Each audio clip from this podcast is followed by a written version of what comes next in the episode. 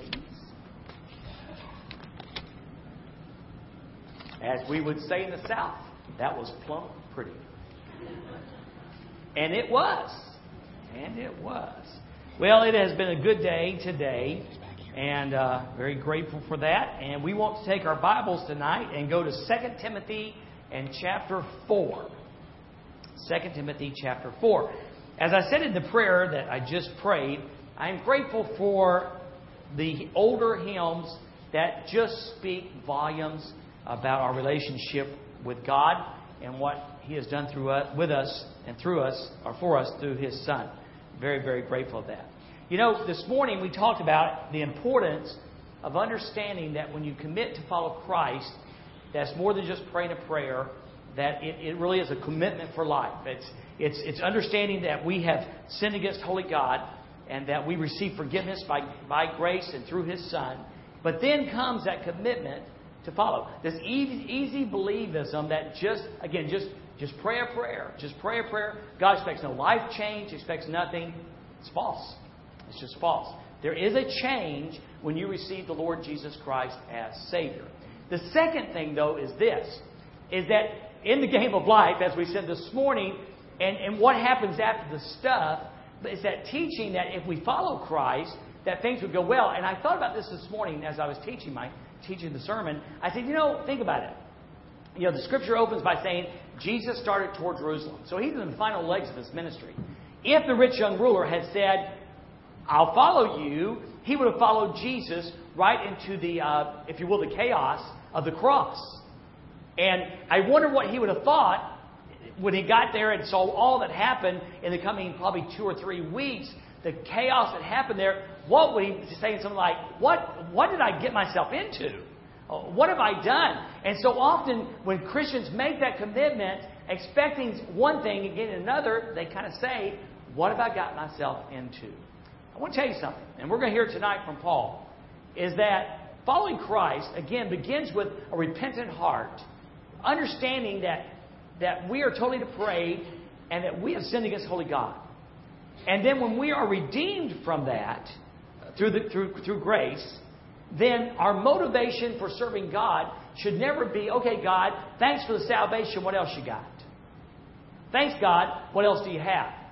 We should be a people fully devoted to worshiping the one who died for us for the rest of our lives. Amen? That's it. That's it. Listen, here's what you just sang. My Jesus, I love thee. I know you are mine.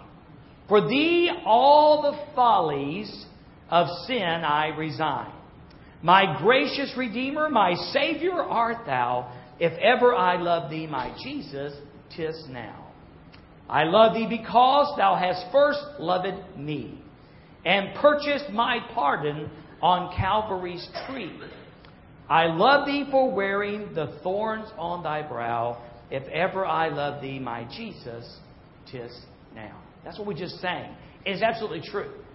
For wearing the crown of thorns, for going to the cross, for purchasing our salvation, we should be eternally indebted to our Lord and Savior. Now, we like it when things turn out well. I was talking to a sister right before church, and I said, How you doing? Well, I guess I'm doing all right, you know. And you know, I said, You know what? Life, here's what you, you know, life, it is what it is. Amen? It is what it is. Life is, you know what? That's one of those modern sayings they've come up with, but it really is what it is. And Paul, as he comes down to the end, I think Paul would almost say, hey guys, it is what it is. We have here the, the, the closing thoughts of a, of a great man of God when he comes down to the end. And in it, and in it, you're going to see a personal testimony. You're going to see a personal transparency. You're going to see some personal needs, and then some personal warnings. And very, it's wonderfully powerful scripture if you'll do this. If you'll understand that Paul was a guy. Paul was a guy who put his, well, they wore, I'm not sure they wore pants, they wore the robe thing, but if they wore pants, he'd put his legs in one, time, one leg at a time. He didn't hover above the ground and jump into his pants. He was a guy who had sinned against God and again received forgiveness. That's who Paul was. He had no special powers, miraculous powers. He had the same exact power that we have as followers of the Lord Jesus Christ. He's come now to the end of his life, and we get a glimpse of what's going on in his heart, his life, and his mind. And we begin in 2 Timothy chapter 4 and verse number 6. The first chunk of these scriptures, particularly, are very, very, very famous uh, to followers of Christ, uh, famous scriptures uh, in the Bible. Now he says this For I am already, verse 6, for I am already being poured out as a drink offering. Now, the, the, imagery here is the, is the drink offering from the Old Testament that was offered along with the meat sacrifices, the lamb or the oxen, whatever it might be. And they poured out this wine before the Lord as a sacrifice. And Paul is saying that I'm already being poured out as a sacrifice. Now, what really makes this important is because of what we're going to read here, Paul's about to die. And he's not dying uh, of natural causes. His life is going to be taken from him as a martyr. And he sees the pouring out of his blood as this kind of a drink offering. But it's also this Paul understands that from day one, he has been totally expendable to the Lord. That's a good place for an amen. Paul was totally expendable to the Lord. You know, if, you, if you've ever spilt things, if, if you spill, you know, if you, if you go to Dairy Queen and you buy one of those $9 blizzards, are they that much now? You, you know, it's almost to the point, you know, it's almost to the point where you got to take out a mortgage to go to Dairy Queen. You know? Or talk somebody into buying your blizzard for you, one of the two. But, you know, if you, if you spill that blizzard on concrete, don't tell anybody I said this, but I'm going to scoop the puppy up. Hey, come on now, come on. Hey, hey, hey. Four second rule. Four second rule. All right? If I can get it back in the cup fast enough, I'm going to drink the thing. All right? Not going to wait that. But, but you know, if you throw it, if it spills in the sand, I mean, I don't want a grainy blizzard. Okay? Don't, but, but you know what? If you spill water on concrete, it's salvageable to some degree. But if you pour water into the sand, it's gone. It's totally expended. Paul is saying, My life has been expended for God. And he is worthy of that because of what Jesus did for him. I am already being poured out as a drink offering, and the time of my departure is at hand. Paul knew he was about to die. We don't know. We, we, most of us have no clue of how long. Now, we know if we're 58, we're probably theoretically closer than we were when we were 30, but we do not know when death is going to come knocking at our door. But Paul knew because of his circumstances in a Roman prison that one day an executioner would come get him and he was going to die for the cause of the Lord Jesus Christ. And it would not be very long. But at least one commentary that I read today ca- captured the thought of my departure. They said the word is often used two ways. It's one, a soldier, a camp of soldiers that's breaking ground, or a ship that is leaving port. And what's so cool is when these words are used in that direction, it's not a group of soldiers breaking camp to go to another camp. It's not a ship just leaving port to go to another port. It's a group of soldiers who are leaving, breaking camp to go home home. It's a ship that's leaving port, not to go to another port, but a ship that is going home. And with that thought in mind, Paul says, For I'm already being poured out as a drink offering. I have been totally expended for God.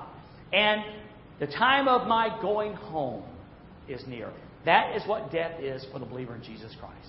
Amen? It is a time of going home. Going home. Now, Paul says, and again, this is so famous, I have fought the good fight. Just want to capitalize on a couple of key, key thoughts here. First, I have fought the good fight. Paul is saying, I have invested my life, and this is a, an athletic imagery, okay, of boxing or some sort like that, and it's the idea of fighting an opponent. And, and Paul says, I've not fought any fight, I fought the good fight. There are good fights in life. Come on. There are good fights for the Christian, and there are bad fights for a Christian. Unfortunately, we're better at the bad fights than we are the good fights. We want to make uh, mountains out of molehills, and we want to take things that have no eternal significance whatsoever, and we're ready to die on a hill for them. Choose your battles carefully. Choose the fights that you fight carefully. If you find yourself constantly in contention with, with the things of God, bad fight. If you find yourself constantly in contention with true brothers and sisters in Christ, that's a bad fight. There are good fights, though. We should be fighting against the things that God is against. Come on, come on now. Come on. Now listen, listen. Did Paul not write and say, be angry and do what? Sin not. Did you know it's a good anger? A lot of us would do really, really good if we get fired up and get good and angry at the devil. If we got good and fired up about Satan, that's a good kind of anger. Call it righteous indignation, call it whatever you want. But if we get fired up against the things that God's against, get angry, that's a good kind of anger. But if we get angry about things that don't matter, that's where he says, man, don't let the sun go down on your wrath. So Paul says, I have spent my life since I trusted Jesus Christ fighting the good fight. Now, he fought a bad fight, didn't he? Because he was the guy who put Christians in jail. Bad fight. He was the guy who at least was a witness and held the coat of those who stoned Stephen. Bad fight. Paul says, I have now fought the good fight. And the reason why? What Jesus Christ did for him. And then he says this I have finished the race. He said, and again, the idea is that the race that God has set before me, I have finished that race. And, and, it flashes back to Hebrews chapter 12. Seeing we're compassed about with so great a cloud of witnesses, let us run with patience the race that is set before us. Paul said, God had a certain race, a certain course for me that as an apostle I was to run. And I have almost finished that course. He didn't run Peter's race. He didn't run John's race. He ran Paul's race. And, and he said, I have finished that course. And the encouragement for us is, is for us to each one run the race that God has set before us. Not every course is the same, guys, in life. Each one of us have different talents, we have different abilities, but we are to run the race that God lays before us with patience, Paul later would say. And then he says this I have kept the faith. I have guarded the truth. Even in this book, uh, in 1 Timothy and 2 Timothy, he was always combating the evil teachers. In the book of Galatians, those who wanted the uh, Galatians to go back under the law, he opposed that. He was a great guarder of truth. And we should be a great guarder of truth. Truth. We should, we should, uh, we should make this a life study of the Word of God. One of our goals in life is to know as much as we can about the Word of God. And then to guard the truth of the Word of God. Now here's what's cool.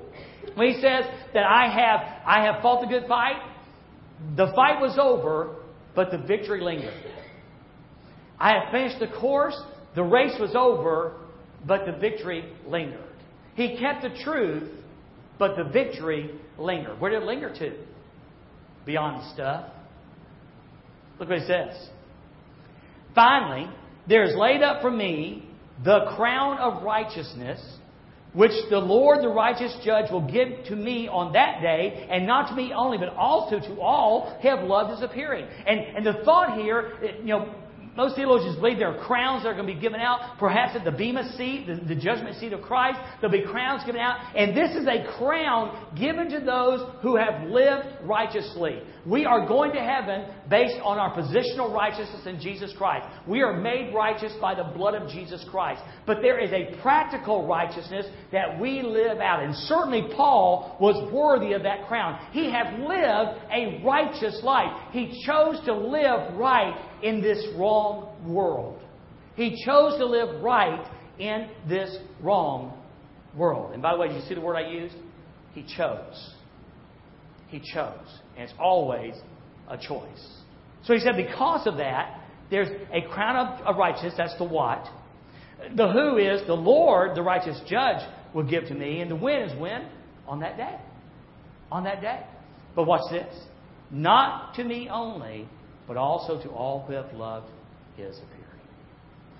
There's a crown, there's a crown, Christy, there's a crown of righteousness for us. There's a reward of, of a crown of righteousness for those who choose to live righteous lives, Betsy. So, Miss Queenie of the Red Hats, you can get another crown. And it's much better than that thing they give you with the red hats. Much better. Much better. Come on, amen? All right, now, look at this Look at this transparency. I really, you know, come on. If you're writing a book, you'd never put in there some of the things about, you would never have the greatest king of Israel, the story of uh, Bathsheba and Uriah the Hittite. You would kind of pull that from the book. There's lots of things that if I was writing the book, that I would have pulled out of the book because they're kind of embarrassing and they show the imperfection of people. I'm glad God put them in there. I'm glad God put verses 9 through 12. I'm glad that God put in there when John the Baptist called his disciples and said, Hey, listen, I'm in jail. And this is not going down like I thought exactly would. And so, why don't you go and just check with Jesus and say, are you, are you really the one? I'm glad that the Bible records that John the Baptist, Jesus' cousin, the forerunner of Jesus, had some doubts. Because that way, when I have doubts, I understand that, guess what? So did John. And here's the greatest teacher outside the Lord Jesus Christ, down to the final hours, and he's very, very transparent. Here's what he says Be diligent to come to me quickly. Um, do everything you can to come to me quickly. Why? Because he's going to die. Timothy, if you're coming, you better hurry because it seems like I can hear the executioner's footsteps. The, the, the scuttlebutt on the road is, is that I'm not long for this world. In fact, he said in verse 21, do your utmost to come before winter. Well, one is, he's an older man now, and he may have been cold because he asked for the cloak later on, but he didn't expect to be there in the spring. So, Timothy, if you're going to come, you better come quickly. And then he says this For Demas has forsaken me. Having loved this present world, he's departed for Thessalonica. Demas was a guy that in Philemon 24, Paul called him a co worker in the gospel. Over in Colossians 4 14, he's listed among the ones. Demas sends greetings. And now, this man that Paul had trusted now forsakes him. And that's the idea. It wasn't that it wasn't that, that Paul was locked up and Demas said, you know, I, I need to move on with my life. Demas didn't want to be associated with the guy in jail. And it stung the heart of Paul. He loved the prestige, he loved the position, he loved the power of the world more than the power of the world to come. So Demas has forsaken me. And and when he talks about uh, Crescens and for Galatia and Titus for Dalmatia, those are simply guys that were going on the work. Those are not negative comments. They're just words that say, hey, these two guys are carrying on the work there. And he says this only Luke is with me. Now, there were other friends. He's talking about ministry partners. People, you know, there's a difference between an acquaintance and a friend. There's people you can call on that you know when you're in trouble and they'll stand with you. Well, Paul had Paul had some other friends, but not the kinds he needed in the final days of his life. He said, in fact, only Luke, the beloved physician, is with me.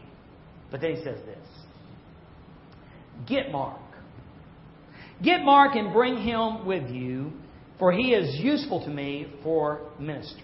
Now, this is good. And I've shared this with you before, but I, if you only remember 10% of what a pastor says, then you probably need to hear it again. You know, when, when Paul and Barnabas went on the great missionary journey, they took a guy with them. And who was it? John Mark. John Mark. And they got there, and things got a little hairy. And young John Mark said, Gotta go. He, when things got hot, he got going. And he abandoned Paul and Barnabas. Well, they got back home, and so finally, Paul said to Barnabas, Hey, let's hit the road again. Let's go check on the churches. Let's see how the churches are going. Barnabas, the encourager, said, That's a great idea. What do you say we take old John Mark with us? And Paul said, I don't. By the way, this is in Acts chapter 15, verse 36. If you haven't read it, you need to read it. Paul said, Don't think so. You know, he's the one who deserted us when we really needed him. He turned his back on us. And Barnabas said, Now come on, Paul. Now listen, everybody makes mistakes. You've made mistakes. Paul said he ain't going. And the Bible says the contention was so sharp between them that, that Barnabas took John Mark and went one way, and Paul and Silas went another way. Do you know this stuff is in the Bible? See, y'all think Baptist fuss? these folks saw Jesus and they bust. But you know what's really great is? Hey, Paul says, bring Mark. Say Mark, John Mark, the, the guy that deserted me. Yeah, that's old. That's old news. You know, time for forgiveness. He said, you get Mark and bring him. Why? Because he's useful to me. Isn't that wonderful? Isn't it great that God is a God of second chances? But isn't it great when believers and brothers are brothers of second chances? Certainly was true with Paul. Bring him to me. And then in verse 12, Tychicus. Bring Tychicus. And I sent him to Ephesus. Now, now here's one, one commentary. I just thought it was kind of interesting. I'll give it to you. A lot of people believe, or at least two or three commentaries believe, that Tychicus was going to be the bearer of 2 Timothy.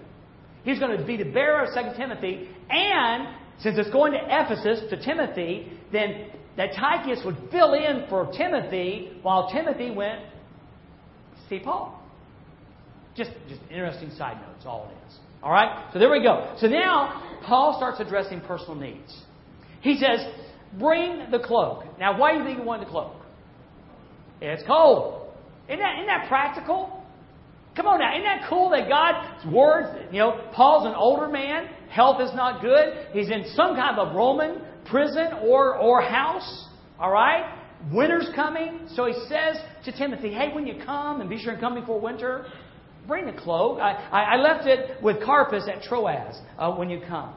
And bring the books, and especially the parchments. Now, we don't know all that that means. I've heard it taught one way that the books were probably personal writings of Paul, and the parchments were scriptures. Or we know this for certain that parchments were more expensive than, than the books. Okay?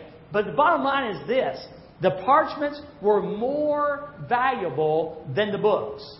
And if they happen to contain the Old Testament scriptures, what a beautiful statement that is of Paul's love for the Word of God. We should have a love for the Word of God. And then he ends up with this, this final warnings. He says in verse 14, now, y'all need to hear this. Alexander the coppersmith. Now you remember back in 1 Timothy 1.20, um, Paul turned um, Alexander and Hymenaeus over to Satan that they may learn not to blaspheme. We do not know if it's the same Alexander. There's probably a pretty good chance it was. All right? But he says, Alexander the coppersmith did me much harm. Then the second thing you remember, may the Lord repay him according to his works. Now, in the days we're living in, I wrote down his day, our day.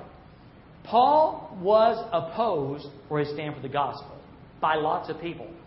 Some of them believers, some of them supposed believers. I want you to understand if this thing doesn't turn around, you will be opposed by some people you love and respect if you stand for Christ. You need to understand that. There is coming a day, matter fact, no, it's here. It's here. If you take a biblical stand for marriage, uh, the stand on homosexuality, a sexual sin in general, we could go on and on. Integrity, character, thievery, lying. If you will take a biblical stand, there are people who will call you a bigot. There's people who will oppose you. And there may be a chance that if you work for certain companies, you may be denied promotions because of your stand. Um, one, one person told me this week, just came to my mind.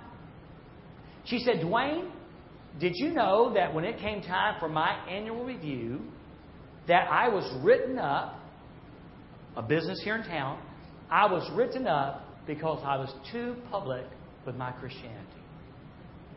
Right here in Harrisburg with people you know.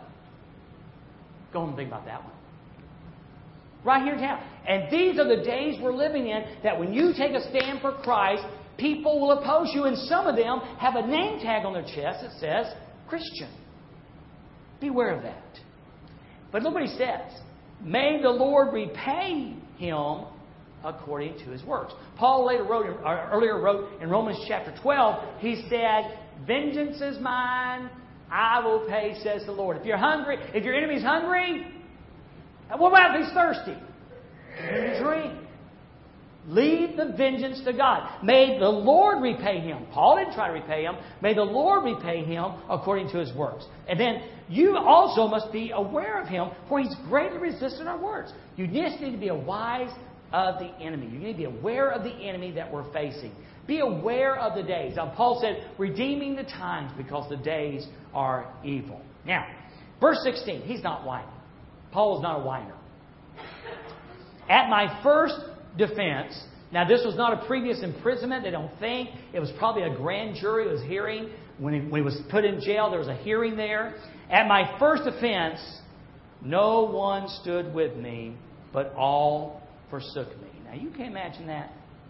Daryl, he had lots of friends. Oh, we like Paul, we like Paul. But when it came time to show up in court to testify on his behalf, Betsy, nobody showed up. But look what he says. May it not be charged against them. Does that ring a bell with you? A prayer that Jesus prayed on the cross? Father, forgive them. They know not what they do. Does it ring a bell with you with a guy who was fixed to be pelted with rocks as Stephen cried out and said, Father, forgive them. They know not what they do. You know, when we're going to get hurt and wounded in life, and if we can reach a point where we can say, Father, don't hold it against them, that is a giant step in our growth spiritually. And of course, Paul wasn't by himself. He says, verse 17, But the Lord stood with me and strengthened me so that the message might be preached fully through me and that all the Gentiles might hear. God never left Paul. In Hebrews 13:5, the word declares, Jesus said, I will never leave thee nor forsake thee. You'll never, never walk alone. Hey, Paul, you'll never walk alone. Hey, John, you'll never walk alone. Hey, Bill, you'll never walk alone. Hey, Bill, over here, you'll never walk alone. God is faithful and will stay with you. And then finally, this little, oh, it's, it's wonderful. I also was delivered out of the mouth of the lion. Now, we don't know if that was Nero, the emperor, or was it Satan himself. But the stronger God, if it's Nero, God is greater. If it's Satan, God is greater. If it's death, God is greater. Amen. God is greater. And what's this? And the Lord will deliver me from every evil work and preserve me for his heavenly kingdom. I think about Shadrach, Meshach, and Abednego. Hey, Satan, our king, you know something. That, that we think our God's going to deliver us. But, but if he doesn't deliver us, then we're still going to worship your old idol. We want you to know that. Because we believe our God is able. And Paul said, and we're probably talking about spiritual attack here for one thing. Hey, my God is able. And this written by the guy who's fixed to have his head whacked off. This written by a guy who's in a Roman prison. This written by a guy where people have forsaken him, people have wounded him. He said, My God is able. My God is able. And to him be glory forever and ever. Amen. Isn't that cool? I tell you what, you can ask this woman. I get the flu, and I whine like there is no tomorrow. Paul with incredible faith. Paul with incredible faith said, I'm going to trust God even as the sword touches my neck. Yeah, I've been wounded. I've been hurt. People abandoned me. I've gone through all that. But God never will forsake me. And that brings us to this. The reason why Jesus gave us this was for us to remember. Because Jesus knew that the greatest thing He'll ever do for us is not a healing, it's not giving us a job, it's not making life more comfortable. The greatest thing Jesus did for us is shed his blood and have his body broken on the cross. And when he instituted the Lord's Supper on that Thursday night, he, he did it so we would remember. And I hope tonight that when life is what it is, when it's difficult, or when the sun's shining, that we'll remember this that there is a man in Jesus Christ who loved us and died for us. And because of him, we have the hope of something after the stuff. After we've, after we've lived our lives and it's our 50th or 60th high school class reunion, and one day Randy Reed comes to our house and it's us, that that is not the end.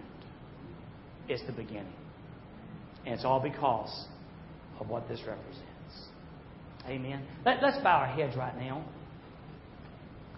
And let's just kind of prepare our hearts. You know, Paul, when he wrote 1 Corinthians chapter 11, he, he wanted to make it clear we understood that, that we should prepare ourselves. Now, now, again, he says we should never take the Lord's Supper in an unworthy manner. You know, truthfully, none of us are worthy in the sense only that God made us worthy. There's nothing we can bring to the table tonight and make us worthy. But Jesus did make us worthy. But, but he said that we should not take it in an unworthy manner. And what would that be? That's making light of it. I really think if there's anything in your life right now um, that you need to confess to God, now's a good time to do it. If I, as I was preaching tonight, when I was talking about Demas, your Demas came to your mind, and the thoughts that you had about your Demas were not good. When, when I read about Paul saying, Everybody's forsaken me, you thought about some people who abandoned you, and the thoughts were not good.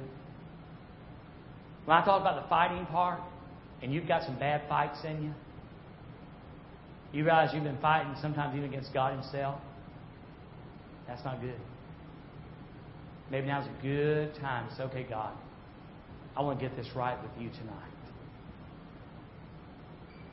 I almost say, Dwayne, I'm, I'm no Paul. Yeah, you are.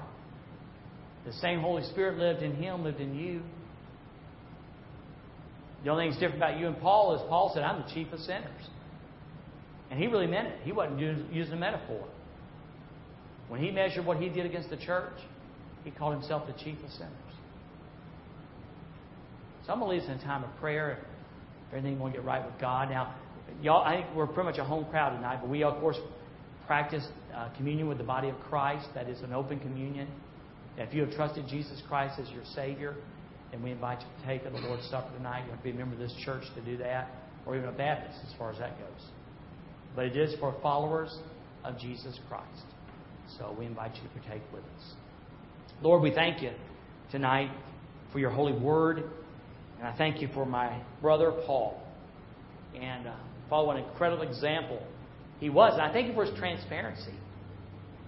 Because, Father, the truth is, um, he struggled like we did, and like we do. So I thank you for that. God, I thank you for these folks tonight. Lord, for the ones that are at the concert, the young people. Oh, Father, give them a great time as they worship you there. But Father, we are glad tonight to have this opportunity to worship you here in this place. Jesus, thank you for the supper. Really, thank you for what the supper represents for spilled blood and for a broken body, that we could have forgiveness of sins and come into relationship with you and your Father. So may your name be praised in this time of our service. In Jesus, I pray it in your precious name.